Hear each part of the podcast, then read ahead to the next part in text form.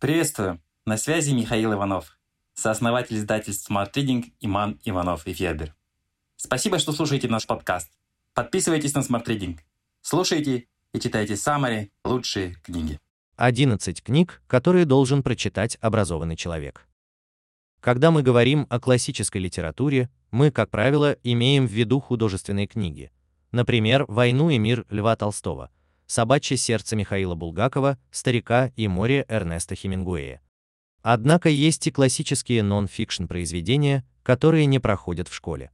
Их важно прочитать, чтобы не просто почувствовать себя образованным человеком, но и получить доступ к мудрости, накопленной человечеством в течение многих веков. Это книги о социальном устройстве общества, о войне и мире, добре и зле, эволюции и религии. Проблема в том, что эти произведения никак нельзя назвать легким чтивом, и далеко не все могут их осилить без предварительного изучения специфической области знаний. Да и просто размер книги и язык изложения не позволяют пройти дальше десятой страницы. Мы упрощаем вам задачу, делаем саммари на лучшие классические нон-фикшн книги, и частью из них хотим поделиться с вами сегодня. Теперь вы сможете прочесть полку классики за пару вечеров. Искусство войны. Законы войны почтенного учителя Суня. Сунь Цзы. Искусство войны – самый известный и важный военный трактат всех времен и народов, написанный в VI-V веках до нашей эры, стал доступен европейцам лишь в XVIII веке, но быстро обрел популярность. Книгу оценили военные, которые отметили, что, несмотря на технический прогресс и социальные изменения, войны мало изменились. Трактат оказался полезным и для мирного времени, поскольку битвы могут вестись не только за территорию, но и за умы избирателей и кошельки потребителей.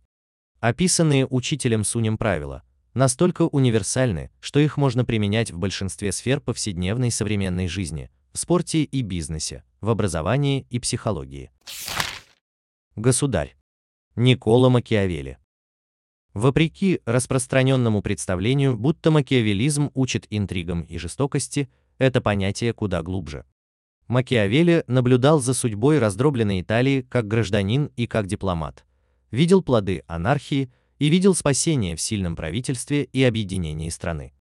В государе ставятся вопросы о способах прихода к власти, присоединении новых территорий, о том, как строить отношения с подданными, старыми и новыми, со знатью, купечеством и простонародьем. Также речь в книге идет и о ресурсах, которыми располагает правитель, об армии, налогах, поощрении торговли и ремесел, о создании аппарата управления, о критериях подбора ближайшего окружения, о правильном распределении милости и наказаний и даже о создании имиджа. Происхождение видов путем естественного отбора. Чарльз Дарвин. Теория Дарвина развивалась постепенно и продолжает развиваться до сих пор, аккумулируя новые данные. Она объясняет родство и разнообразие видов, борьбой за выживание. Изначально заложенная в каждом организме способность видоизменяться из поколения в поколение производит во множестве особей слабые вариации, и если видоизменения полезны, то эти признаки наследуются. Так появляются новые виды и роды. Более усовершенствованные формы вытесняют своих предков и промежуточные формы. Дарвин разделяет науку и веру и подчеркивает, что часто повторяющееся в трактате выражение «закон природы» не обожествляет природу и не превращает ее в личность. Речь идет о таких же законах, как в точных науках. Левиафан или материя – форма и власть государства церковного и гражданского. Томас Гоббс. Томас Гоббс написал Левиафана в 17 веке, но по мотивам этого произведения до сих пор пишут книги и снимают фильмы. В трактате философ попытался ответить на важный вопрос, как жить в мире. Он также затронул проблему предназначения государства. Гоббс представлял государство гигантским человекоподобным механизмом. Голова – монарх, тело – народ. Автор сравнивал группы поданных с частями человеческого тела и недугами, законные группы – семьи, скопление народа в церкви, с мускулами, а незаконные – сборище нищих, воров, цыган, иностранцев, занимающихся антигосударственной пропагандой, собрания, на которых обсуждается смена существующей власти с опухолями, желчью и нарывами. Теория праздного класса. Торстейн Веблин. Торстейн Веблин – один из ярчайших представителей плеяды институционалистов, который рассматривает политическую организацию общества как комплекс различных институтов. Его труд актуален и по сей день, он объясняет, почему богатые богатеют, а бедные беднеют.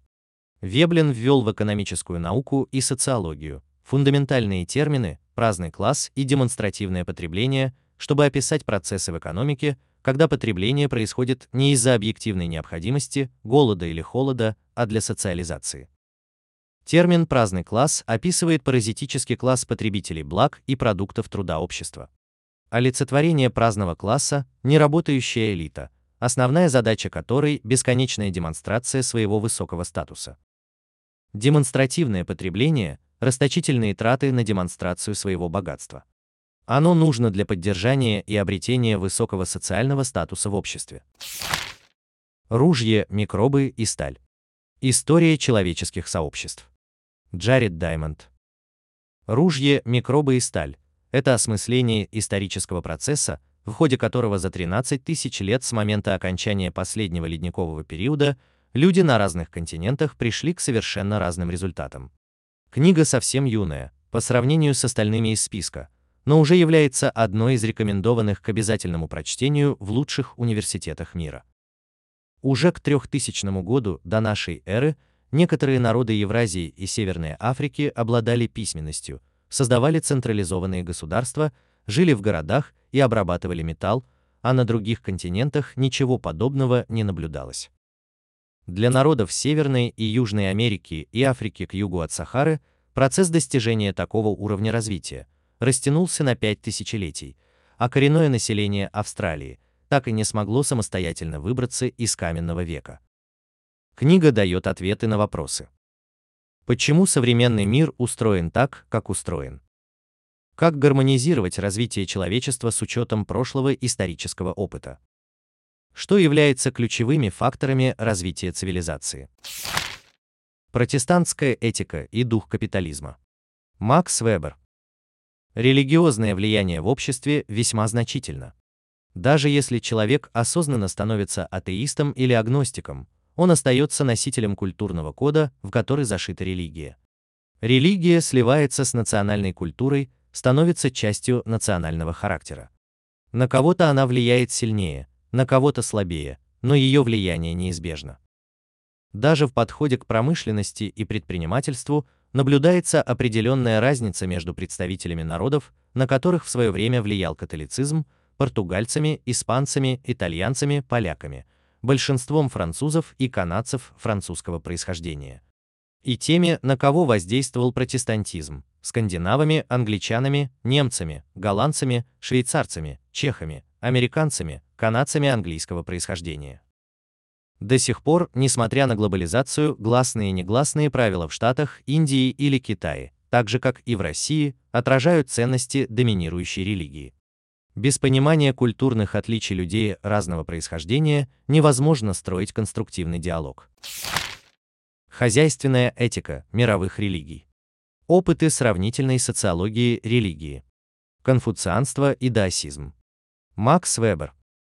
К 20 веку Европа подошла значительно более развитой, чем Китай, хотя у китайцев были все возможности для лидерства.